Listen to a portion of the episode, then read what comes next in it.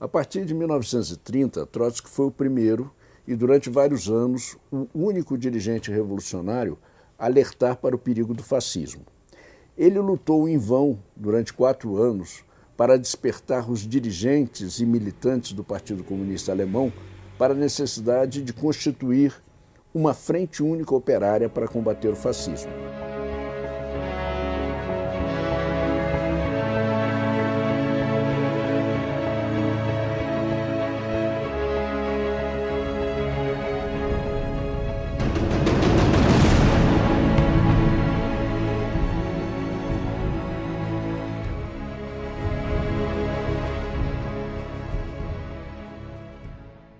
Trotsky fez isso em uma situação difícil a partir do exílio na ilha de Príncipe, na Turquia. Falando já nos dias de hoje, com o crescimento de movimentos e partidos de ultradireita em vários países, alguns dos quais chegaram ao poder, como no Brasil, voltou a crescer também a preocupação e a polêmica sobre o que é o fascismo e como combatê-lo. Mas existem dois grandes perigos. Um deles é, sem dúvida, subestimar o fascismo e não organizar a luta, principalmente da classe operária, para combatê-lo. O outro perigo é identificar qualquer partido ou organização de ultradireita com discurso fascistoide como se fossem fascistas. São coisas diferentes. Mas, afinal, como Trotsky explicou o fenômeno do fascismo? Para ele, o fascismo nasce em circunstâncias especiais uma grande crise social e uma derrota do proletariado e do avanço da contra-revolução. Mas onde a burguesia não consegue derrotar definitivamente a classe operária por meios normais da democracia burguesa. E precisa se utilizar da pequena burguesia para isso. A situação na Alemanha em 1930 foi um exemplo disso. A crise econômica de 1929 e a Grande Depressão que se seguiu a ela atingiram o país com uma força devastadora. Jogaram 6 milhões de trabalhadores no desemprego. Ao mesmo tempo, a crise arruinou os pequenos comerciantes e agricultores e o ajuste fiscal feito pelo governo levou à demissão de milhares de funcionários públicos. Nas eleições para o parlamento alemão, em setembro de 1930, o partido nazista dirigido por Hitler deixou de ser o menor partido no parlamento alemão que tinha recebido 800 mil votos em 1928, para chegar a ser o terceiro maior partido, conquistando 6 milhões e meio de votos na eleição recente. A direção do Partido Comunista, que também tinha aumentado sua votação para 4 milhões e meio de votos, subestimou totalmente o crescimento do nazismo. Diziam que o dia da eleição tinha sido o clímax do partido nazista. Então, o que se seguiria agora só poderia ser o seu declínio. A realidade mostrou que essa avaliação era completamente falsa. Trotsky, ao contrário, diz, dizia que o crescimento gigantesco do fascismo era resultado de uma profunda crise econômica e social que produzira a ruína e o consequente desespero da pequena burguesia. Para ele, o nazismo era o partido desse desespero contra-revolucionário do pequeno burguês enlouquecido. Ele dizia que nem todo pequeno burguês desesperado pode se converter em um Hitler, mas que em cada pequeno burguês desesperado existe uma partícula de Hitler. Trotsky explicava que essa característica diferenciava o fascismo de todos os outros partidos reacionários e inclusive dos partidos contra-revolucionários. Estes, em geral, se organizam desde o alto da pirâmide social para defender o domínio da classe dominante. O fascismo e sua variante nazista eram, ao contrário, movimentos populares de massa, vindos das profundezas da sociedade. Isso era assim porque a pequena burguesia, que em circunstâncias normais apoia os partidos burgueses reacionários, necessitava de uma expressão política desesperada. Por isso, diante de uma catástrofe nacional, como foi a crise alemã depois de 1929, onde os partidos burgueses e reformistas, incluindo o Partido Comunista, foram incapazes de resolver, isso tornou o Partido Nazista não mais um partido pequeno e excêntrico, mas sim um partido de massas que passou a atrair milhões de pessoas. O nazismo era, sem dúvida, uma organização contra-revolucionária de ultradireita e de massas, Mas, além disso, como toda organização fascista, proclamava abertamente que seu objetivo era destruir as organizações operárias, seus sindicatos, seus partidos e impedir a existência do proletariado como um movimento operário independente. Para isso, o nazismo, como todo fascismo, não podia se limitar a ser uma organização de ultradireita qualquer. Necessitava organizar um movimento paramilitar, fortemente armado, com dezenas ou centenas de milhares de homens. Essa é uma das principais características do fascismo. O Partido Nazista, em especial, organizou milícias paramilitares, formadas em geral por pequenos burgueses arruinados, por ex-militares que haviam lutado na Primeira Guerra Mundial e, além disso, com milhares de desempregados e, inclusive, bandidos. Em 1931, essas milícias já contavam com 100 mil homens. Pouco depois, dois anos antes de tomar o poder, as fileiras nazistas cresceram até conseguirem organizar 400 mil milicianos em armas.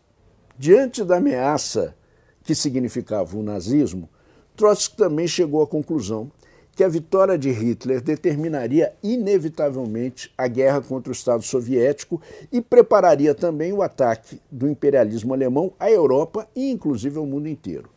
Foi uma previsão notável, porque foi feita em 1931, oito anos antes da Segunda Guerra Mundial e dez anos antes da invasão da União Soviética pela Alemanha nazista. Mas Trotsky não apenas alertou sobre o perigo do nazismo na Alemanha. Três anos antes de Hitler chegar ao poder, ele defendeu com muita persistência que o Partido Comunista da Alemanha chamasse o Partido Social Democrata a compor uma frente única operária para enfrentar e derrotar o nazismo. Ele explicava que era fundamental derrotar o nazismo antes que ele chegasse ao poder e pudesse controlar a máquina do aparelho de Estado alemão e utilizá-la para esmagar a classe operária. Le nouveau développement en Allemagne donne un exemple saisissant de la politique fondamentale fausse de la direction du prolétariat. Assimilation de la démocratie au fascisme, répudiation de la politique de front unique et par suite renonciation a frente que Trotsky propunha era uma frente de classe contra classe, da classe operária contra a burguesia. Essa política não era uma aliança antifascista com setores burgueses como as frentes populares que o stalinismo viria a constituir alguns anos depois e que facilmente abarrariam as mãos do proletariado para a luta, preparando assim a sua derrota. Esse tema das frentes populares a gente vai falar em um próximo programa. Para combater o fascismo, Trotsky propunha que essa frente única operária organizasse o proletariado para um enfrentamento armado, constituindo milícias operárias e destacamentos armados nas fábricas e nos bairros. Ele dizia que, diante da ameaça de um golpe fascista, até a guerra civil era um mal menor. Hoje, muitas décadas depois, é possível ver como um enfrentamento armado ao nazismo e até mesmo uma guerra civil poderia ter evitado a sua vitória, poderia ter evitado a Segunda Guerra Mundial, os campos de concentração e, inclusive, a política da solução final para os judeus e o Holocausto. No entanto, apesar da ameaça nazista, a direção stalinista da Terceira Internacional e o Partido Comunista Alemão desprezaram todos os alertas de Trotsky, assim como também desprezaram a possibilidade de uma política de frente única operária. A Internacional Comunista havia adotado no seu último congresso a linha do chamado terceiro período. Isso é, segundo essa definição, a situação mundial havia ingressado no período de ofensiva revolucionária em todo o mundo. Isso era uma interpretação mecânica da realidade internacional que levava uma linha ultra-esquerdista em todos os países. Nesse momento, a Terceira Internacional dizia que a social-democracia era a outra cara do fascismo e chamavam essa organização de social-fascismo. Seguindo essa orientação, o Partido Comunista Alemão se recusou a compor uma frente única operária com a social-democracia. A falta de uma resistência efetiva por parte do movimento operário levou a que, em 1933, Hitler chegasse ao governo sem que o Partido Comunista e a classe operária dessem sequer um só tiro.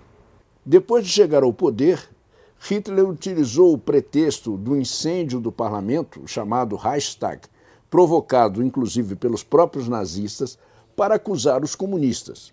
Ele deu um golpe e assim assumiu inteiramente o poder. O Partido Comunista Alemão e logo depois o Partido Social Democrata foram proscritos. Depois que Hitler chegou ao poder, os grandes capitais monopolistas alemães participaram do seu governo e assumiram totalmente o fascismo como instrumento para reconstruir o imperialismo alemão e garantir sua política expansionista.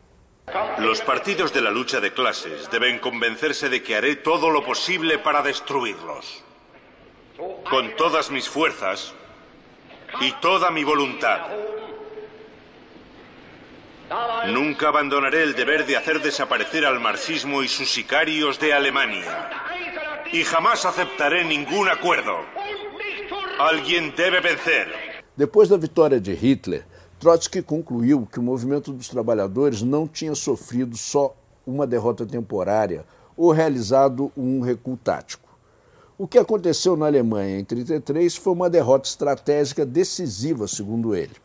Essa derrota tinha sido catastrófica para a classe operária, principalmente porque não houve qualquer tipo de reação, porque era fruto da paralisia que a direção burocrática do stalinismo tinha levado à classe operária. A conclusão final de Trotsky é que o stalinismo tinha sofrido um colapso parecido ao da Segunda Internacional, quando, no começo da Primeira Guerra Mundial, essa organização traiu a classe operária de toda a Europa, apoiando a burguesia dos seus respectivos países. Mas apesar desse colapso, Trotsky foi cuidadoso. Não chamou imediatamente a constituição de uma nova internacional, mas apenas de um novo Partido Comunista na Alemanha, esperando que houvesse alguma reação de algum setor da Terceira Internacional. Mas a primeira reunião da direção da Internacional Comunista depois da vitória de Hitler mostrou o contrário. A direção declarou que a subida do nazismo ao poder não tinha maior significação e que a tática do Partido Comunista Alemão tinha sido perfeita. Ao mesmo tempo, proibiu os partidos comunistas de reabrir qualquer discussão sobre a questão alemã. Todos os partidos comunistas aceitaram passivamente essa proibição. Trotsky não teve hesitação e disse então que uma organização que não foi despertada pelos trovões do fascismo estava morta e não podia ser reanimada. Essa caracterização se mostrou totalmente acertada. Na década de 30, a Terceira Internacional foi de derrota em derrota com a política traidora da Frente Popular, como, por exemplo, na Guerra Civil da Espanha ou na Frente Popular da França, até que foi dissolvida por Stalin em 1943 para agradar os Estados Unidos e a Inglaterra. Ao concluir que a falta de ação da Internacional Comunista diante da tragédia do proletariado alemão demonstrava sua morte política, Trotsky também chegou à conclusão que era necessário lançar as bases para a constituição de uma nova organização, a Quarta Internacional. Nós veremos isso em um dos próximos episódios. Se você quer saber mais sobre essa história, recentemente a editora Sunderman lançou o livro de Trotsky, a luta contra o fascismo, que inclui, além da conhecida obra Revolução contra a Revolução na Alemanha, outros artigos sobre o fascismo, inéditos em português. Com esse vídeo, a nossa série chega agora ao seu décimo episódio. Na próxima semana, nós vamos lançar um vídeo especial com os melhores momentos da nossa série.